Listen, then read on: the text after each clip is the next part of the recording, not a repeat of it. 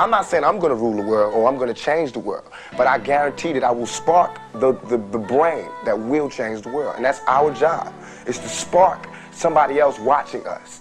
Jij bent op de wereld gezet met oneindig veel potentie. En alles wat je nodig hebt zit al in je. Het enige wat je hoeft te doen, is naar durven kijken. Dit is de Held en de Spiegel podcast. Let's go! Held, heldin, welkom. Ik ben jullie host, Mike. En ik hoop dat alles goed met jullie gaat. Dat je nog steeds gezond bent. Het is maandag 20 april. Nieuwe week. Frisse start. Ik had een leuk bericht gehad van Jesse. Hij had zijn inzichten gedeeld van de vorige podcast, wat hij eruit had gehaald. En daarna zei hij: ik heb zelf nog een persoonlijke vraag. Ik ben zelf bezig met mijn ontwikkeling tot leiderschap. Heb je hier tips of eigenschappen wat bijvoorbeeld goed werkt? En ik kan over leiderschap verschillende podcasts maken. Dus we gaan kijken waar deze podcast naartoe gaat en hoe het zich ontvouwt. Ik heb nog geen idee namelijk. Ik heb niet zoveel met cadeaus of iets wat ik dan krijg van mensen. Ik waardeer het. Ik ben er dankbaar voor. Maar ja, op zich met materiële spullen, ja, boeit me niet zo. Behalve als ik een boek krijg. En een aantal maanden geleden kreeg ik gewoon uit het niets van mijn vriendin kreeg ik een boekcadeau. Alleen, die heb ik op de planken gezet en die is stof gaan happen. En gisteren heeft zij hem, omdat ze zich verveelde, heeft ze hem gepakt. Is tot hoofdstuk 4 gekomen. En toen is ze een aantal dingen gaan delen. En ik vond het zo interessant dat ik daarover wil vertellen. De schrijver die zegt: 50.000 jaar geleden liepen we met minstens 5 andere menssoorten op aarde. En alles is uitgestorven op de Homo sapien na. En nu had je de Neandertaler. Die was oersterk. Ze hadden moed, ze hadden lef. Ze durfden van alles. En toen is er door 2 Amerikaanse archeologen er onderzoek naar hun gedaan. En dan voornamelijk naar de botbreuken die ze hadden. En na een tijdje hadden ze een vermoeden dat ze een overeenkomst zagen met een hele andere groep die nog steeds leeft. En je gaat niet geloven, maar de overeenkomst zou met rodeo cowboys zijn. Dus wat ze hadden gedaan, ze zijn naar de Association van Rodeo Cowboys gegaan en gevraagd of ze de data daadwerkelijk mochten naast elkaar neerleggen om te kijken of er een overeenkomst was. En inderdaad, ze kregen de uitslag terug. En er was een overeenkomst. Het enige verschil was dat de rodeo cowboys kregen de botbreuken vanuit de paarden. En Neandertalers vanuit een mammoet. Ze vertelden dat het brein van de Neandertalers was gemiddeld 15% groter. Ze waren intelligenter, konden koken, muziek spelen, konden van alles. Net als Homo sapiens. Het enige verschil, en nu komt het, is dat ze veel individueler waren ingesteld. Dus ze hadden, in dat opzicht hadden ze maar een klein collectief brein ten opzichte van de Homo sapiens. Want de Homo sapiens leefden in grote groepen en konden zich daardoor aanpassen. Ze konden elkaar kopiëren. Ze konden elkaar helpen, ondersteunen. Dus als een Neandertaler, en zo schrijft de schrijver ook, een razendsnelle computer was, dan waren wij een ouderwetse pc. Maar met wifi. Dus dommer, maar wel verbonden. En laat dat nou de sleutel zijn tot alles. Die verbintenis. Waarom wij er nog zijn en de Neandertalen niet. En wat de jagers en verzamelaars over heel de wereld op een gegeven moment in geloofden, is dat alles met elkaar verbonden was. Dus ze zagen de mens als onderdeel van iets veel groters. Verbonden met dieren, met planten, met moeder aarde. En nu dat de coronavirus er is en op het begin de foto's waren van ja, de natuur die het weer overneemt. Nu dat de mensen niet op straat komen. Ja, toen zag je dat weer. Dus de jagers en verzamelaars begrepen de menselijke conditie veel beter dan wij nu doen. En hopelijk zal dat bewustzijn weer gecreëerd worden, maar dat was toen. Maar we hebben inderdaad een verbintenis met alles. Of je het nu wil of niet. Om een voorbeeld te geven. Ik was samen met mijn vriendin, omdat we niks te doen hadden in de avond. Was ik samen met haar een serie aan het kijken. De serie heet Tiger King. Ik weet niet of je hem hebt gezien, maar ik moet nu al lachen. Op het moment dat ik het met jullie ga delen. All you cool cats and kittens. Maar het interessante van die serie was het, ik weet niet of ik, spoiler alert, dat ga ik alvast toegeven. Want ik wil zo weinig mogelijk verklappen als je het nog niet hebt gezien, maar ik ga je een deel ga ik je vertellen. Het gaat dus over een dierentuin.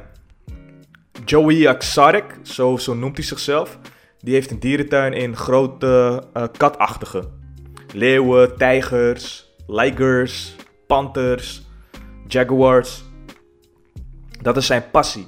Het is een redneck met een matje die getrouwd is met 2 mannen. En hij heeft een eigen televisieshow en hij heeft een scheidhekel aan Carol Baskin. En Carol Baskin is een dierenactiviste met ook haar eigen dierentuin. En zij strijdt tegen Joey Exotic en tegen nog veel meer mensen als dierenactivisten.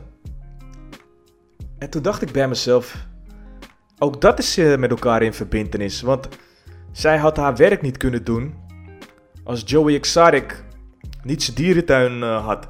Dus ze hebben een hekel aan elkaar, maar ze zijn wel met elkaar verbonden.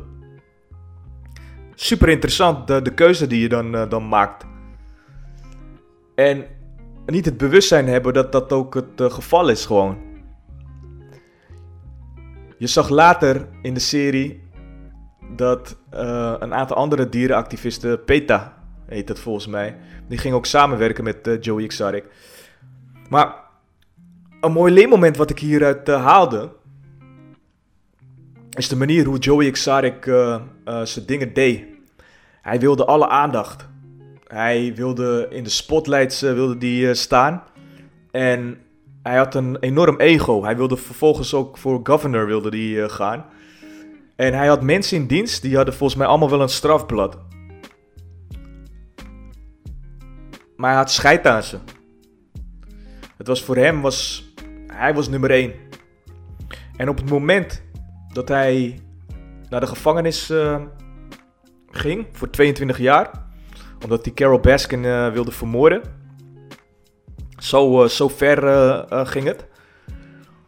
Toen was er echt niemand van zijn medewerkers die ook echt maar dacht van ja, ik ga hem helpen. Iedereen zei van ja, hij verdient het. En het boeide ze niet meer verder. En sommigen die hadden nog wel de empathie om te zeggen van ja, hij heeft verkeerde dingen gedaan en ik gun hem ook wel dat hij uit de gevangenis gaat. Maar in het algemeen dacht iedereen van ja, het boeit me niet. En laat dat nou datgene zijn waar leiderschap om draait. Hij is de eigenaar van de dierentuin. En niemand heeft respect voor hem op basis van de manier hoe hij met ze omgaat. Hoe hij ze leiding geeft, hoe hij er voor hun is. Met welke purpose en met welke why hij nou ook daadwerkelijk die dierentuin heeft. Op een gegeven moment is hij de passie van het dier verloren in ja, zijn eigen ego. Dus alles is daar naartoe gegaan. Dus alles draaide om hem. Om niemand anders. En dat is nummer 1 skill als het gaat om leiderschap. Het zien. Het anderen zien. En echt zien. En ze ondersteunen. hun helpen om te groeien, om hun te ontwikkelen. En ook gewoon de manier hoe je met iemand omgaat. En zo makkelijk is het allemaal nog niet. Want ik weet nog dat ik in een periode zat van mijn leven dat ik veel had meegemaakt en vervolgens kreeg ik een leidinggevende positie. En toen wilde ik dat iedereen mij aardig vond. Ik wil geliefd wilde ik zijn. Door alles op te pakken waar mensen om vroegen. En aardig te zijn en vriendelijk en op een hele sociale manier mensen aanspreken, maar toch niet helemaal de confrontatie aandurven. En wat gebeurde er? Mensen gingen mijn grenzen opzoeken. Expres. En dat was mijn grootste leermoment die ik kon krijgen in mijn leiderschap. Dat het dus niet gaat om hoe aardig je bent voor iemand. Maar gewoon dat je de dingen doet vanuit jezelf. Waar jij voor staat en daar mensen in helpt. Maar met een hele duidelijke grens. Gewoon stevig in je schoenen. Het is precies die juiste balans. Tussen het sociale, maar ook gewoon duidelijkheid geven. En op je grens staan eigenlijk. En ik weet nog dat ik verschillende fases had. Ik had de eerste fase van, ik wil dat ik geliefd word. Dus daarom geef ik van alles aan je. En hoop ik dat je mij daarin kan zien en me het respect kan geven. Vervolgens kwam ik in een andere fase waarbij ik niet meer bewust was dat ik aan het geven was. Want het was de normaalste zaak van de wereld. Dus ja, het voelde voor mij ook gewoon normaal. Ik had daar geen gevoel bij. En de laatste dagen kwam ik tot het inzicht dat, ja, zoiets moois. Ik weet nog, en dit heeft ook weer te maken met dat alles met elkaar in verbinding staat. Maar ik had een meditatie gedaan en toen kwamen de verschillende vrouwen van mijn leven kwamen er voorbij. En ik weet nog dat er één meisje in het algemeen er voorbij kwam. En dat kwam omdat ik altijd op het basketbalveld aan het basketballen was. En wanneer de bal hoorde stuiteren, toen zat zij meestal bij het zolderraam te kijken naar wat ik aan het doen was. En vervolgens ging ze naar beneden en we hadden de mooiste gesprekken. Gewoon de diepgang. En we deelden heel veel. En zij zag mij echt om wie ik was. Ja, dat vond ik zo mooi. En toch heb ik maar één ding onthouden. Dat ze me pijn heeft gedaan. En dat nam ik mee. En toen ik het inzicht kreeg dat ik zelf me die pijn had gegeven. Door zoveel mogelijk dingen te creëren om afstand te nemen. Ik zag haar als iemand die onbetrouwbaar was. Ik zag haar, ik wilde afstand nemen. Om dan vervolgens te zeggen van, zie je, vrouwen zijn allemaal ruk en die kan je niet vertrouwen. Dus in plaats dat ik mijn volle focus had op de liefde die ze gaf en hoe ze me zag, had ik meer de focus op onbewust van uit mijn buurt. Ik wil je niet in mijn buurt hebben. Een soort van verbindingangst, verlatingsangst. En ik heb haar een berichtje gestuurd. Ik zeg, het is jaren geleden, maar ik ben je dankbaar. Ik wil je toch aangeven hoe die periode voor mij is geweest. En ze stuurde me een berichtje terug. Met dat ze het echt fijn vond dat ik dit met haar deelde. En toen was het voor mij over. Het was klaar. Een paar dagen daarna stuurde ze me een bericht dat ze een aantal woorden nodig had voor haarzelf. Gewoon puur als ondersteuning. En ja, ik dacht echt, dit vergt moed om dit gewoon te durven vragen. Terwijl we al heel lang geen contact hebben gehad. En ze zei ook, ik wil niet te veel energie van je nemen, maar ik heb het nodig. En toen dacht ik echt, wauw, dan ga ik haar iets vertellen. En ik heb zulke, voor mezelf mooie dingen gezegd. Vanuit mijn ziel. En de reactie die ik terugkreeg, dat was gewoon goud waard. Echt goud waard. Zoveel dankbaarheid, zoveel liefde. En dat was niet het enige. Mijn beste vriend vertelde me namelijk dat vertelde me gewoon een aantal dingen waar hij mee zat. Dat ga ik niet vertellen inhoudelijk. Maar er was een situatie gebeurd met zijn kleine kinderen op straat tijdens corona. Waarbij ze bij het speeltuin waren en vervolgens werden ze gepest. En ik wilde iets terug doen. Ik wilde iets teruggeven. Namelijk laten zien dat er nog andere mensen ook op de wereld zijn die wel om hun geven. Dus ik heb gewoon een cadeautje voor ze gekocht. En de reactie die ik vanuit dat terugkreeg, vanuit hun, gewoon een klein berichtje, een videootje met dankjewel. En hoe hij reageerde was priceless, was goud waard. En toen kreeg ik het besef, toen kwam ik eigenlijk bij de derde fase in mijn leven.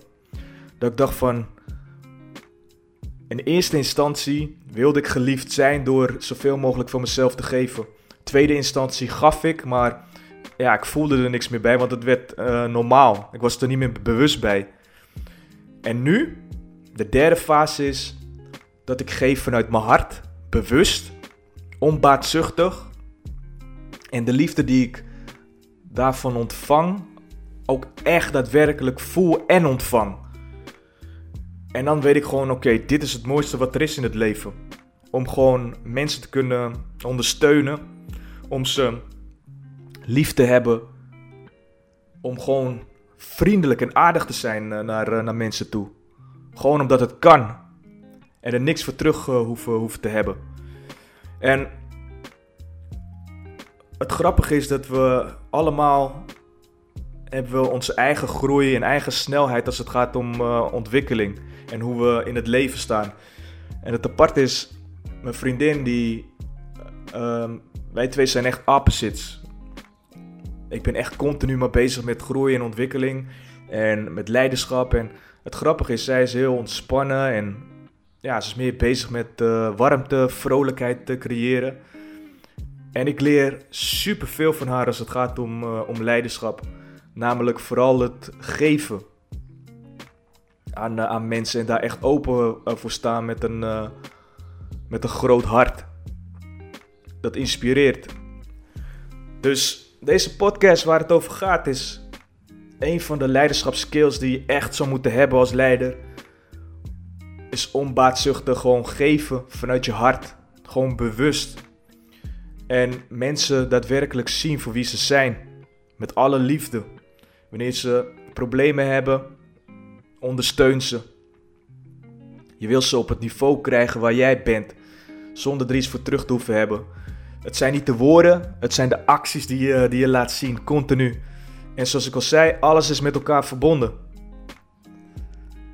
Jij en ik, de wereld, iedereen die daarin leeft. En hetgene wat ons heeft overleefd, ik zei het vorige keer al, is samenwerking. Is de liefde die we naar elkaar toe hebben. En dat is waar het allemaal om draait. Ik wens jullie in ieder geval deze week. En de rest van alle weken, alle maanden, alle jaren. Heel veel liefde. Heel veel groei. Ik ga jullie spreken. En peace!